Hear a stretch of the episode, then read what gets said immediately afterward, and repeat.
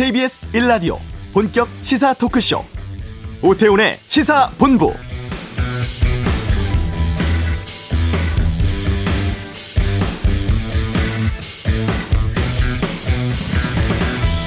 수도권의 사회적 거리두기가 일 점 오 단계로 격상됩니다. 십구 일 목요일 영 시부터인데요. 최근 일주일 동안 수도권에서 하루 평균 백 명 넘게 확진자가 나왔고, 이 확진자들이 평균적으로 다른 사람을 감염시키는 것을 의미하는 감염 재생산 지수도 일 점 일이로 계속 나빠지고 있기 때문입니다. 단계 올라가면 일상에서 불편 겪게 되고 소상공인 부담 커질 수도 있습니다만, 지금 조치하지 않으면 더 큰 위기가 올 수도 있습니다. 그리고 수도권 위주의 조치입니다만 이미 우리나라가 하나의 생활권 되어 있기 때문에 다른 지역도 결코 안심할 수 없는 것이 현실이죠. 다시 한번 경각심 높여야겠고, 또 달라지는 여러 가지가 있다고 합니다만 마스크 착용, 방역수칙 준수는 필수입니다. 오태훈의 시사본부. 대한항공과 아시아나항공이 합쳐진다고 하죠. 잠시 후 이슈에서 먼저 노동계 입장 듣는 시간 갖도록 하겠습니다. 팔 촌 이내 사이에서 결혼을 금지한 민법 조항이 헌법재판소에서 논쟁 중이라고 하는데, 양면의 이열지열을 살펴보고요. 이 부 정치화투, 김해신공항 재검증 발표, 또 내년 보궐선거, 국민의힘 경선 룰 결정 등 주요 정치 이슈에 대한 각 당의 입장 듣겠습니다. 전동 킥보드 운행 확대 논란, 권용주의 차차차에서 다루겠습니다. 오태훈의 시사본부 지금 시작합니다.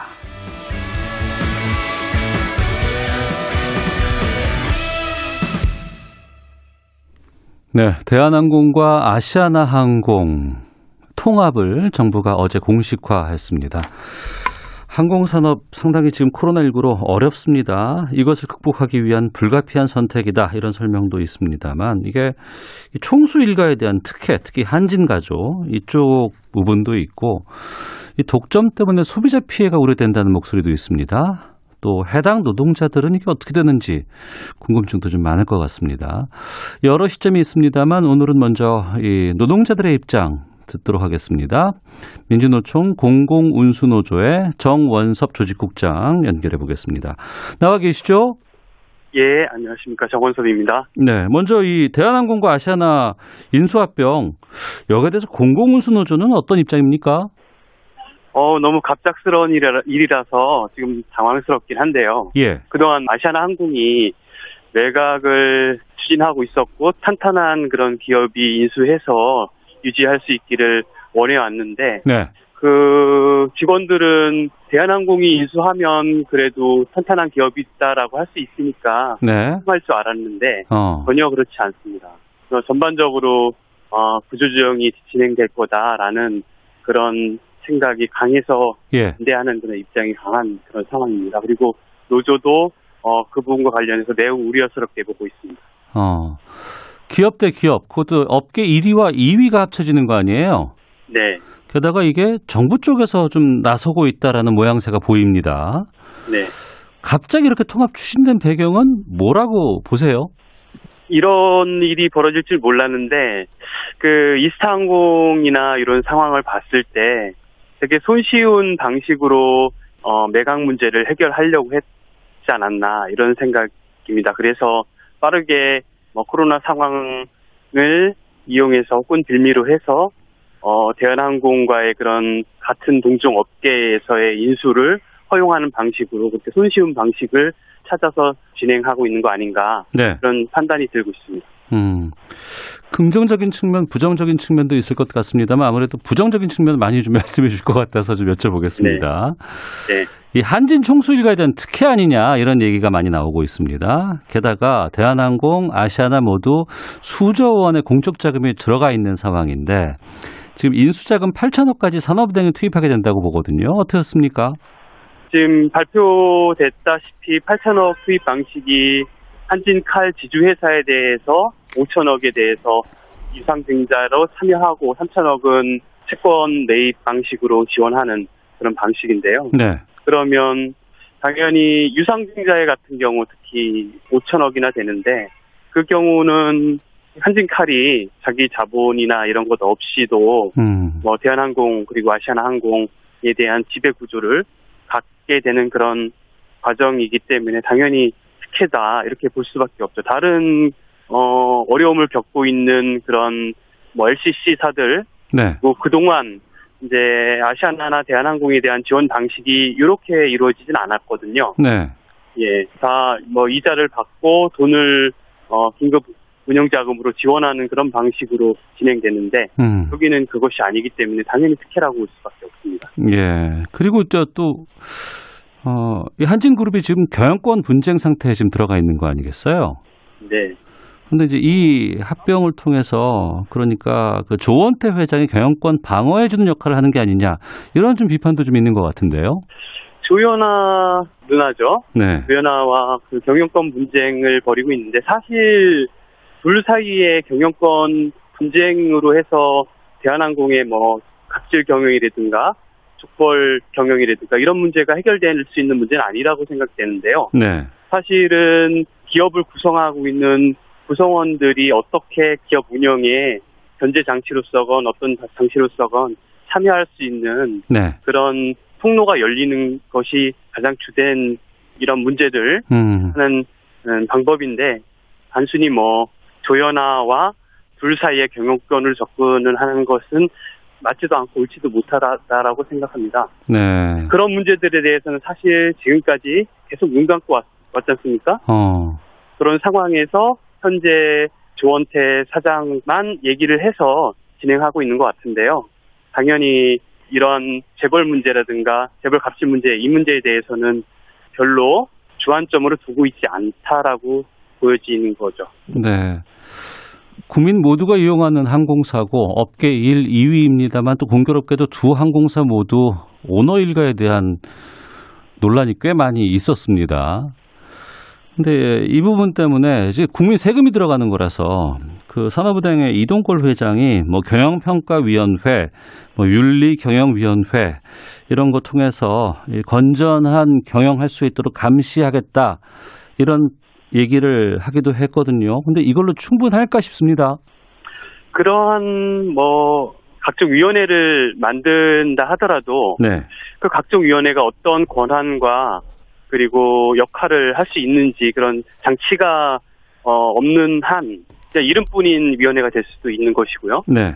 그리고 그동안 앞서 말씀드렸듯이 그동안 문제가 되어왔던 이 경영권 문제에 대해서 그동안 뭐 정부 그리고 국토부는 그 외면해 온 상황에서 지금 그런 얘기를 꺼낸다는 것 자체가 음. 결국은 눈 가리고 아웅하는 거 아니냐 네. 오일 수밖에 없는 것 같습니다. 네, 어, 부정적인 지금 우려들 많이 말씀해주고 계시는데 또 다른 쪽에서 본다 그러면 어, 업계 일, 이 위가 합치는 거는 빈번하게도 있을 수 있는 일이고 또 각 국가별로 일국 일국적자 이게 대세인 상황이다.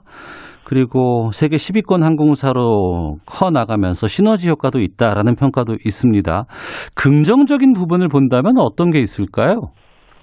아, 글쎄요. 그 뭐 항공사들이라는 게 국적사지 않습니까? 네. 국적사이기 때문에 뭐 그 국가 사이의 국가의 경계를 넘어서 자율 경쟁이라고 볼 수는 없, 없고요.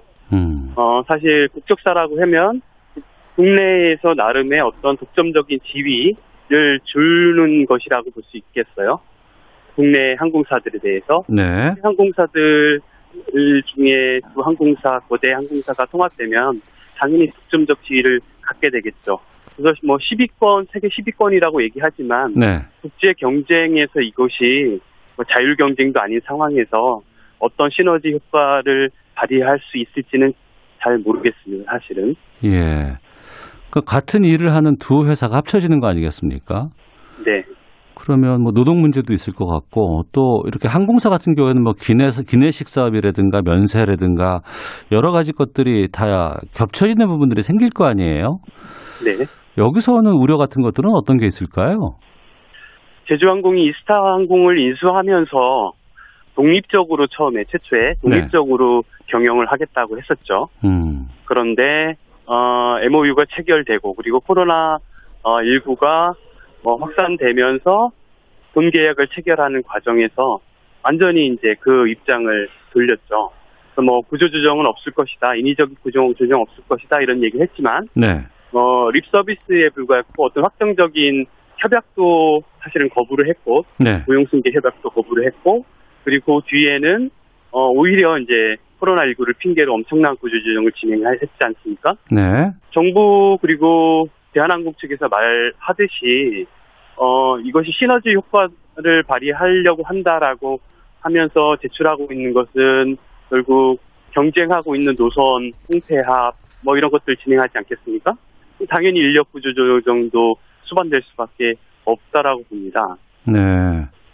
결국 뭐 말과는 다르게 이스타항공과 같은 그런 상황으로 갈 위험성이 분명히 뭐 내재하고 있기 때문에 이제 노동자들은 매우 극구 반대하는 것이죠. 아시아나항공 쪽의 노동조합이라든가 대한항공 쪽의 노동조합에서는 지금 어떤 분위기인가요? 좀 들어보신 게 있으십니까? 어제 다섯 개 양사의 노동조합들이 모여서 예, 회의를 진행했습니다. 어떤 어, 방향으로 함께 대응을 할 것이냐. 네. 그때 최초에 아까 말씀드렸듯이 아시아나항공 노동자들은 그동안 박삼구 체계 하에서 빨대뽑기였죠. 그래서 음. 대우건설과 대한항공이죠. 인수하기 위해서 아시아나항공 돈을 가져다가 네. 기업을 확장하려고 했지 않습니까? 그 과정에서 아시아나항공은 부실화되었고 어. 예. 그래서 그런 오너가 아니라 예. 음, 새로운 오너가 이제 자리 잡고 그 기업을 튼튼하게 어, 운영해 나가기를 그동안 상당히 오랫동안 염원해 왔음에도 불구하고 예.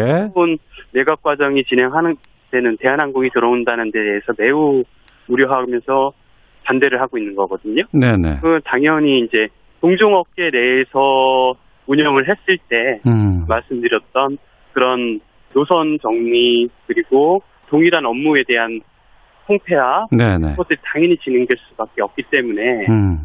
그 부분에서 매우 우려를 하는 것이죠. 네. 항공과 이스타항공에서도 비슷한 모습이 나타난 거지 않습니까? 어. 이스타항공을 살리기 위해서 이스타항공의 노선들을 정리하는 방식으로 그렇게 됐기 때문에 아시아나항공 노동자들이 특히나 더 예, 매우 우려하고 있을 수밖에 없는 상태죠. 네. 그러면 대한항공 노조 쪽에서는 지금 어떤 반응 보이고 있나요?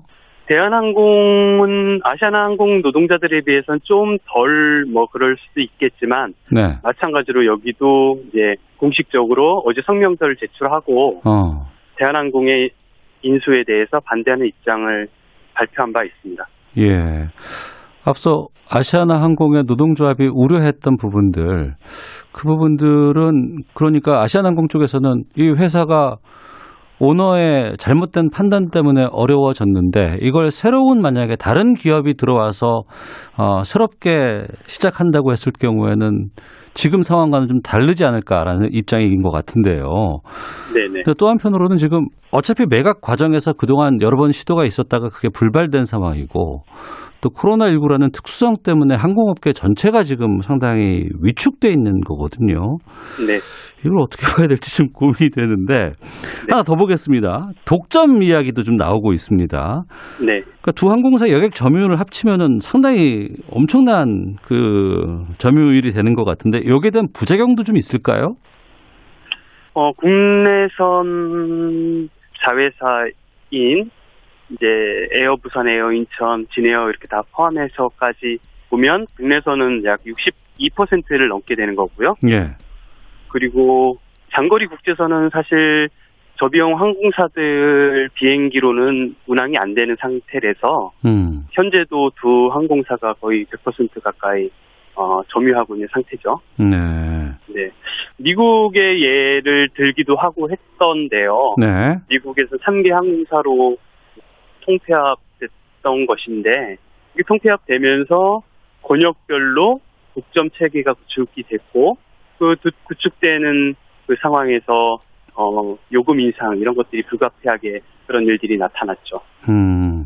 우리 국민들 모두 알다시피 엘씨씨사들이 이제 이천십 년 전후로 해서 이제 국내 항공사들의 뭐 저비용 붐 이런 것들 통해서 전체적인 항공 요금을 많이 낮췄지 않습니까? 네. 근데 그렇지 않았을 땐 당연히 이제 과거로 돌아가는 그런 상황이 발생할 수밖에 없지 않을까 이렇게 봅니다. 네, 독과점 우려 때문에 아무래도 시선이 공정거래위원회 쪽으로 가고 있는 것 같습니다. 네. 공정거래위원회가 어떤 판단을 좀 내릴 거로 보세요? 산업은행에서 그렇게 얘기를 하고 있는 바이기 때문에 네. 공정거래위원회도 어느 정도 서로 음, 교감을 하고 있지 않을까 이렇게 판단하고 있는데요. 음. 제주항공이 이스타항공을 인수하는 과정에서도 마찬가지였습니까? 제주항공이 저비용 항공사들 가운데 가장 큰 항공사이긴 하지만 네. 어, 이스타항공까지 인수하게 되면 어, 이 저비용 항공업계에서는 독점적인 지위를 가질 수 있는 상황이 되는 것인데도 불구하고 코로나십구를 이유로 해서 이런 재난을 이유로 해서 이스타항공이 갑자기 회생 불가 회사로 판정받고 그리고 예외조항을 인정받아서 기업결합이 승인됐듯이 어, 여기도 마찬가지로 산업은행에서 그렇게까지 구체적인 지원과 인수 과정에 대한 계획까지 내놓은 마당에 어, 공정거래위까지도 함께 뭐 논의가 어, 어느 정도 되고 있는 거 아닌가 네. 판단을 하고 있는 거죠. 예. 그러면 여러 논란이 있고 부정적인 시각이 있습니다만 이게 주인 없는 회사로 아시아나가 남느니 그러니까 인수되지 않음으로 발생하는 피해 사항보다는 낫지 않느냐라고 또 판단될 수도 있을 것 같거든요. 다른 대안도 없다라는 지적에 대해서는요. 어, 일단 코로나십구 재난이라는 매우 특수한 그리고 엄청난 위기 상황이 있는 것이고요. 이것이 뭐 장기화되고 있지만 그것이 뭐 십 년, 이십 년 갈 문제는 아니라고 생각되고 몇 년 위에는 좀 회복을 점차 할 수밖에 없지 않을까. 그리고 항공업계도 당연히 회복될 수 있을 거라고 판단하고 있고요. 네. 그로 인해서 뭐 노동자들은 일정 정도 고통 분담을 하면서 고용 유지를 요구하면서 하고 있지 않습니까? 네. 그리고 그러면서 그 기업의 부담도 줄이려고 하는 것이고 만일 정부나 대한항공의 말대로 인력 감축이 어, 인위적으로 없을 것이라면 굳이 어떤 비용을 줄이려고 음. 두 기업을 통합을 하는 걸까요? 뭐 되묻지 않을 수 없는 그런 질문인 것 같습니다. 알겠습니다. 네. 공공운수노조 어, 또 대한항공, 아시아나항공 노조 모두 좀 앞으로 어떤 논의라든가 또 대처가 필요한 부분인 것 같습니다. 어떤 계획 갖고 계실지요? 예, 뭐 정부가 코로나십구 고용유지 지원을 우선순위에 둔다고 하고 있지만 사실 기업 운영과 관련해서는 기업 경영과 관련해서는 어, 오히려 코로나십구를 빌미로 해서 구조조정하고 정리해고하는 그런 일들이 다반사로 벌어지고 있고 그걸 방조하거나 혹은 뭐 지원하기까지 하는 그런 모습을 정부가 보여주고 있는 것 같아서 매우 우려스럽고 실망스러운 상황이고요. 네. 특히 이제 항공사의 두 기업은 엄청나게 큰 사회적 파급력을 갖는 그런 기업이기 때문에 이것이 어, 미치는 영향은 당연히 다른 산업들에 예, 크게 선례가 될 거라고 보입니다. 그래서 이, 이와 관련해서 통합 논의도 좋고 내각 논의도 좋지만 어떻게 기업과 노동자들을 함께 살릴 것이니 함께 네. 일을 해야 된다고 보고요. 음. 그 관련해서 정부에 적극적으로 함께 요구해 나갈 생각입니다. 음, 알겠습니다. 자, 오늘 말씀 여기까지 듣도록 하겠습니다. 고맙습니다. 네, 고맙습니다. 네, 지금까지 공공운수노조 정원섭 조직국장 연결해서 말씀 들어봤습니다. 삼이육칠님은 회사가 부실 운영돼서 다른 기업 합병이 될 때는 과연 임직원들 어떤 책임을 지는 것이 마땅할까요? 라고 질문 주셨고 일이이팔번님은 두 회사 모두 고용 유지하는 대신 회사가 더 부실해지면 어떻게 하는지도 생각해 봐야 합니다라는 의견 주셨습니다. 노동계 입장 먼저 들었고 경제 분야 쪽의 전문가 의견도 좀 저희가 좀 나중에 살펴보겠고요. 또 십구일날 마침 조성욱 공정위원장 출연 예정돼 있습니다. 이때도 관련된 질문도 좀 드려보도록 하겠습니다. 교통정보 살펴보고 헤드라인 뉴스 듣고 오겠습니다. 먼저 교통정보센터의 오수미 리포터입니다. 네, 이 시각 교통정보입니다. 미세먼지 때문에 차내 환기가 어려운 상황입니다. 점심 식사 후 졸음운전을 조심하시기 바랍니다. 이 시각 서울 시내는 돌발 구간을 중심으로 정체가 더 극심해져 있는데요. 올림픽대로 공항 방향이고요. 성산대교에서 가양대교까지 정체가 되고 있는데 전 시간 있었던 사고 여파가 남아있어서 그렇습니다. 내부순환로 성수 방향으로는 홍제 램프에서 홍은 램프 사이 삼 차로에 추돌 사고가 났고 처리를 하고 있습니다. 이 차 사고로 이어지지 않도록 안전하게 지나시기 바랍니다.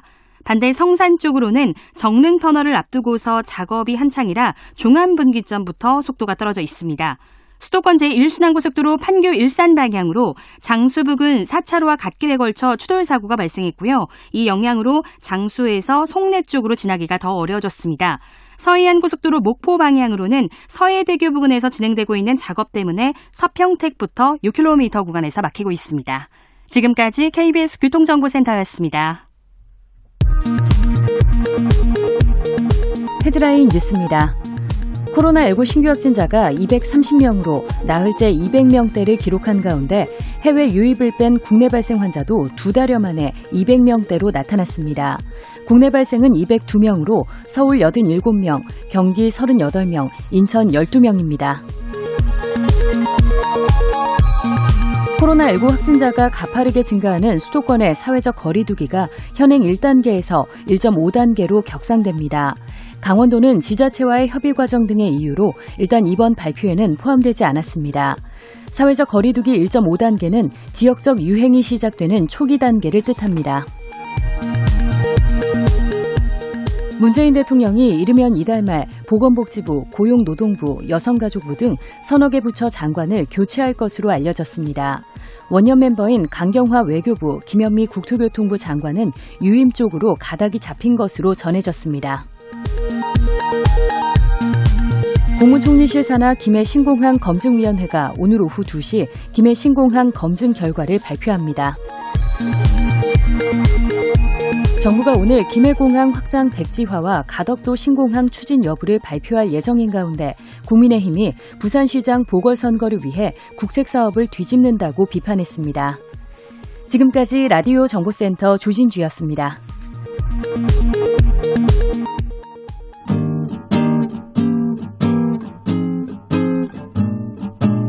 케이비에스 일 라디오 오태훈의 시사본부, 여러분의 참여로 더욱 풍성해집니다. 방송에 참여하고 싶으신 분은 문자 샵 구칠삼공 번으로 의견 보내주세요. 짧은 문자는 오십 원, 긴 문자는 백 원의 정보 이용료가 붙습니다. 애플리케이션 콩과 마이케이는 무료고요. 시사본부는 팟캐스트와 콩, 케이비에스 홈페이지를 통해 언제나 다시 들으실 수 있습니다. 많은 참여 부탁드려요. 네, 사회를 뜨겁게 달군 이슈를 다뤄봅니다. 양변의 이열지열, 아, 양지열 변호사와 함께합니다. 어서 오세요. 네, 안녕하세요. 지난 십이 일 헌법재판소에서 팔 촌 이내 혈족의 혼인 금지가 결혼의 자유 침해에 해당되는가, 이 주제로 논쟁이 벌어졌다고. 네, 그렇습니다. 그렇습니다. 구체적으로 이게 공개 변론까지 있었다면서요? 네, 이제 헌법재판소는 원래 이제 공개 재판하는 것은 아니에요. 네. 다만 이렇게 사회적으로 관심도가 높은 사안에서 헌법재판소도 그렇고 대법원도 그렇고 음. 아, 이제 국민들에게도 어느 정도 관심 또 그리고 또 국민들은 어떻게 생각하는지를 간접적으로 들어보기 위해서 네. 양쪽의 입장을 대변할 만한 분들을 모시고 음. 그러니까 팔 촌 이내의 혼인 금지는 유지되는 게 맞다. 주로 이제 법무부에서는 그런 입장을 법무부 쪽에서는 네. 또 반대되는 이제 어, 로스쿨 학자라든가 이런 교수님이라든가 이런 분들을 모셔놓고 음. 아, 이건 팔 촌 이내에 혼인을 금지한 건 혼인의 자유를 너무 막는 것이다. 네. 이런 얘기를 공개적으로 변론을 했고 거기서 나온 얘기들을 이제 언론을 통해서 이제 우리 국민들도 좀 생각해 볼 수 있는 계기를 주겠다 이겁니다. 음, 그러니까 민법 조항이 있는데 네. 이 조항은 이런 이런 사람들끼리는 결혼하면 안 됩니다라는 네. 결혼 금지 조항이 있나 봐요. 음, 네, 팔 촌 이내의 혈족 사이에서는 결혼 혼인할 수 없다라고 어, 되어 있고요. 예. 그 조항을 위반한 결혼, 그러니까 팔 촌 이내에서 결혼하면 혼인은 무효다라고 되어 있습니다. 그러니까 혼인이 무효란 얘기는요. 네. 뭐 쉽게 말씀드려서 이혼 같은 경우에는 이혼을 하더라도 네. 혼인을 했던 사실 자체가 가족관계 등록부나 혼인관계 기록부에 남거든요. 예. 근데 무효란 얘기는 아예 서류상으로도 안 남는다는 얘기입니다. 남겨도 안 되고. 남기는 것도 아니고 애초에 어. 없었던 일이라는 거죠. 있을 수 없는 일이라는 겁니다. 법적으로는. 네. 그러면 가만 있어봐. 제가 팔 촌이 누군가를 제가 네. 모르겠어요. 쉽게 그냥 생각해 보시면요. 예. 고조 할아버지가 같은 사람입니다. 그러니까 쭉 이게 촌수가 같은 따질 때는 예. 나보다 어디가 위에가 공통인가를 따지잖아요. 그렇죠, 그렇죠. 뭐 형제 간에는 아버지, 어머니가 공통인 것이고 예. 사촌으로 가면 할아버지가 공통인 것이고. 어. 그러니까 아버지는 일촌이고 형제는 이촌이 그렇죠. 되는 거고. 그렇게 예. 되는 거고요. 그렇게 돼서 쭉 거슬러 올라가서 고조 할아버지가 아 다른 사람들하고는 공통점이 없는데 음. 나하고 나하고는 고조 할아버지가 같아 이런 팔촌이 되는 거예요. 그러니까 고조 할아버지가 같고 거기서 이제 형제분들끼리 쭉 내려올 때 증조 할아버지부터 달라지는 겁니다. 아. 예. 근데 이게 예. 생각해 보시면 지금 기준으로는 야, 그럼 증조 할아버지, 고조 할아버지 나는 본 적도 없고 이름도 모르고 네. 뭐 어떻게 그게 친족이야라는 생각을 하실 수가 있는데. 네. 우리 그 제사 지낼 때 예, 예. 제사 많은 집에서는 보통 사 대 범사한다 그러죠. 그렇습니다. 예, 그게 예. 고조 할아버지거든요. 아. 그럼 그게 왜 만들어졌을까요? 아. 그러니까 우리가 이제 유교를 강조하기 시작한 게 조선시대 고려 예. 말부터인데 예. 그때부터 이제 성 같은 성의 조상을 모시는 부분들을 굉장히 사회적 이념으로 삼았잖아요. 음. 근데 조선시대 때는 조혼했습니다. 예, 예. 그러면 계산식으로 따져보면요. 아. 한 육십, 칠십이면 고조 할아버지가 될 수 있는 겁니다. 그러네요. 지금과는 다르네요. 완전히 예, 예. 다, 상황이 다른 예, 거예요. 그러니까 예, 예. 고조 할아버지와 손자가 같은 같은 시대를 같이 살았던 거예요. 어. 그러니까 가까운 가족인 거고 예. 실제 이제 우리 같은 경우 아직도 그런 데가 간혹 남아있지만 집성촌이라 그래서 그렇습니다. 예, 예, 이렇게 예. 일가 친지들이 예, 예. 같은 성씨 사는 사람들이 모여 살았잖아요. 어, 그러니까 예. 그 시절에는 사 대 제사 지내는 게 어찌 보면 자연스러운 일이었고 어. 그 시절을 기준으로 생각해 보면 예. 팔촌?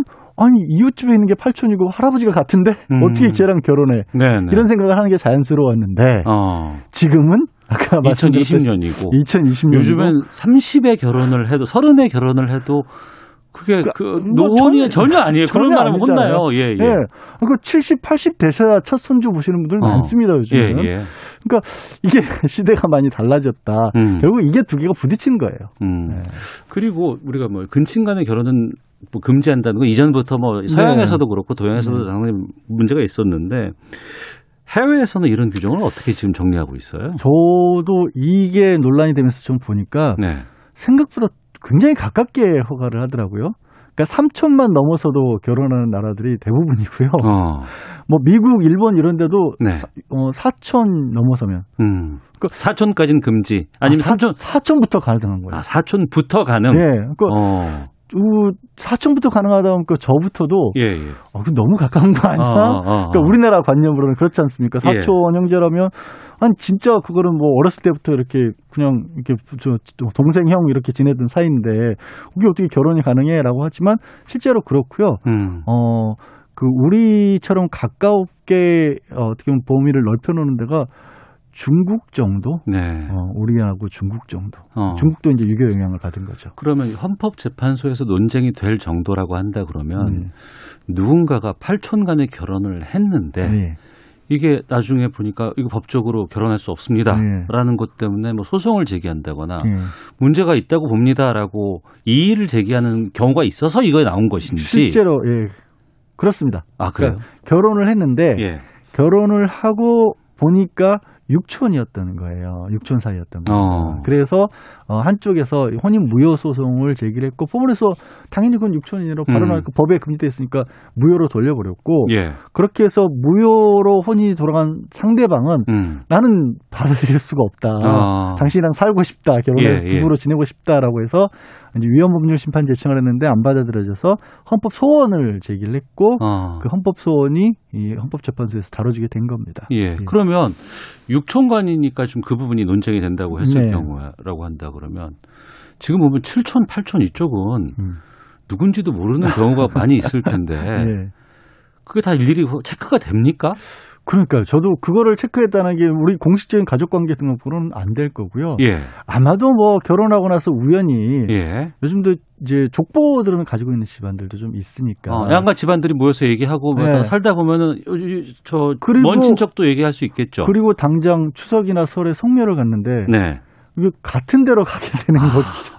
어, 그것도 좀 육촌이면 아, 예, 그럴 수 있습니다. 육촌이면 증조 할아버지니까 예, 예. 거기까지는 이제 성묘 다니시는 곳들 집사람들도 많잖아요. 예. 어이구 가는데 우리 할아버지가 같은 데네 어이구. 이렇게 된 거겠죠. 예. 네, 그래서 아마 알게 된 것 같고요. 어. 그래서 이 부분을 좀 다투어 줄 텐데, 이게 또 육촌, 팔촌이 마침 공교로운 게, 아까 제가 이제 사대를, 제사를 지내는 것도 자연스러운 일이라는 말씀을 드렸었지만, 네. 사실 이 논쟁은 조선시대에도 비슷한 논쟁이 있었어요. 아, 조선시대 때도? 그때는 결혼이 아니라 제사를 네. 사대까지 지낼 거냐, 삼대까지만 지낼 거냐, 아. 사대는 너무 많다. 지금도 제사, 사대 지내는지만 뭐 한 달에 한 번꼴로 제사 있는 집이니까 예, 예. 너무 힘들다라는 아. 논란이, 사회적 비용이 너무 크다는 논란이 조선시대에도 있어서, 예. 그때도 어, 좀 개혁적인 뭐 학계에서는 그때 당시로서는 음. 이대만 지내자. 음. 아니다. 그래도 어떻게 그러냐. 그래서 정리가 된 게 그때는 반가, 양반가에서는 사대, 네. 평민은 삼대로 정리가 음. 됐었다고 하는데 이걸 유추하면 육촌까지 그럼 제한을 해야 되나라는 생각도 들고 하여튼 참 그렇습니다. 그러면 지금 논쟁이 있었다고 하고 네. 공개 변론도 있었다고 음. 하는데 법무부 쪽에서는 이걸 지켜야 된다라는 입장이라면서요. 그렇죠. 법무부 쪽에서는 지켜야 되는 입장을 대변을 한 거죠. 사실은 음. 법무부의 분들이 다 그걸 한다기보다 일단 기존 법이 유지해야 된다는 주장을 한 건데 네. 주요한 거는 이제 근친혼에 의한 유전적인 질병의 위험성이라는 것도 있고 음. 또 이 근친혼을 막고 있는 것 자체가 우리나라의 전통의 전통이기 때문에 네. 이런 부분을 함부로 건드릴 수는 없다라는 음. 거고요. 반대 농구는 뭐라고 그러냐면 제가 전통이라 말씀드렸잖아요. 네네. 반대 농구는 그거 우리나라의 전통이라고 꼭 볼 수 없다. 음. 조선시대나 가깝게 본 거다. 그때만. 그때부터 그런 아. 거다. 그러니까 이게 그럼 전통을 어디서부터 따져야 전통일까라는 그런 생각도 좀 하게 해보고 결정적으로 근친에 의해서 유전적인 그 질환이 생긴다는 인과관계가 명백하게 밝혀진 바도 없고 예. 그리고 설령 그런 문제가 있다고 할지라도 그걸 감수하는 건 또 개인의 몫인데 왜 음. 국가가 관여를 하느냐 아. 이런 논리를 들고 나온 거죠. 그럼 이게 언제 결정이 나는 거예요? 뭐 어떻게 되는 거예요? 지금 뭐 이제 심의를 했고 아직 결정을 언제 하겠다라는 결정은 나겠죠. 음. 한번 공개 변론까지 했기 때문에. 아 그렇군요. 네. 양변의 이열지열 함께하고 있는데요. 하나만 더 보겠습니다. 시간은 많이 없습니다만 프로 바둑기사 조혜연 씨의 청원 글로 스토킹에 대해 제대로 처벌하자는 움직임이 다시 생겨나고 있다고 하는데 스토킹에 대해서는 이게 경범죄라고요? 네, 경범죄입니다. 지금 십만 원 이하 과태료, 팔만 원 이하든가 십만 원, 십만 원 이하 과태료. 아, 그거밖에 안 돼요? 네. 근데 당하는 당사자는 엄청나게 스트레스고 엄청 힘들 것 같은데. 이게 상상을 초월할 정도로 힘든 일이고요. 네. 사실 심리적으로는 그러니까 생활, 일상생활이 불가능할 정도의 고통을 호소하는 분들. 그러니까 내가 보고 싶지 않고 싫고 네. 저 사람을 마주치지 않고 싶은데 음.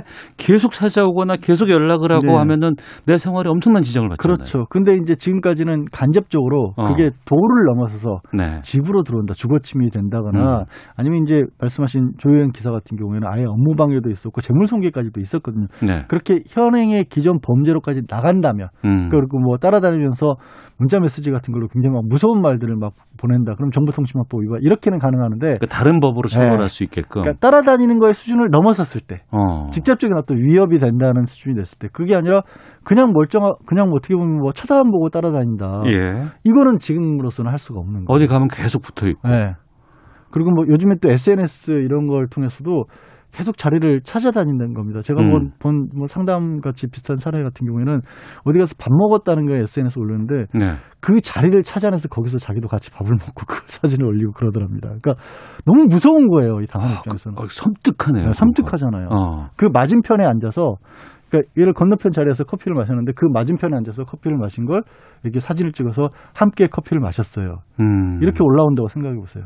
근데 이게 처벌하는 지금까지는 없었다는 거고요. 예. 삼 회 정도 경고를 냈는데도 불구하고 계속 따라다니면 음. 말씀드린 것처럼 과태료 정도가 내려졌는데 좀 중한 죄로 다루자는 법안이 발의가 됐다고요. 어, 올라왔습니다. 삼 년 이하의 징역형까지 가능하고 대신 불안감과 공포감을 조성할 정도의 음. 예, 어떻게 보면 이제 일방적으로 따라다니는 행동에 대해서 제재를 하겠다는 겁니다. 네, 그런 그 처벌 강화는 어떻게 보세요?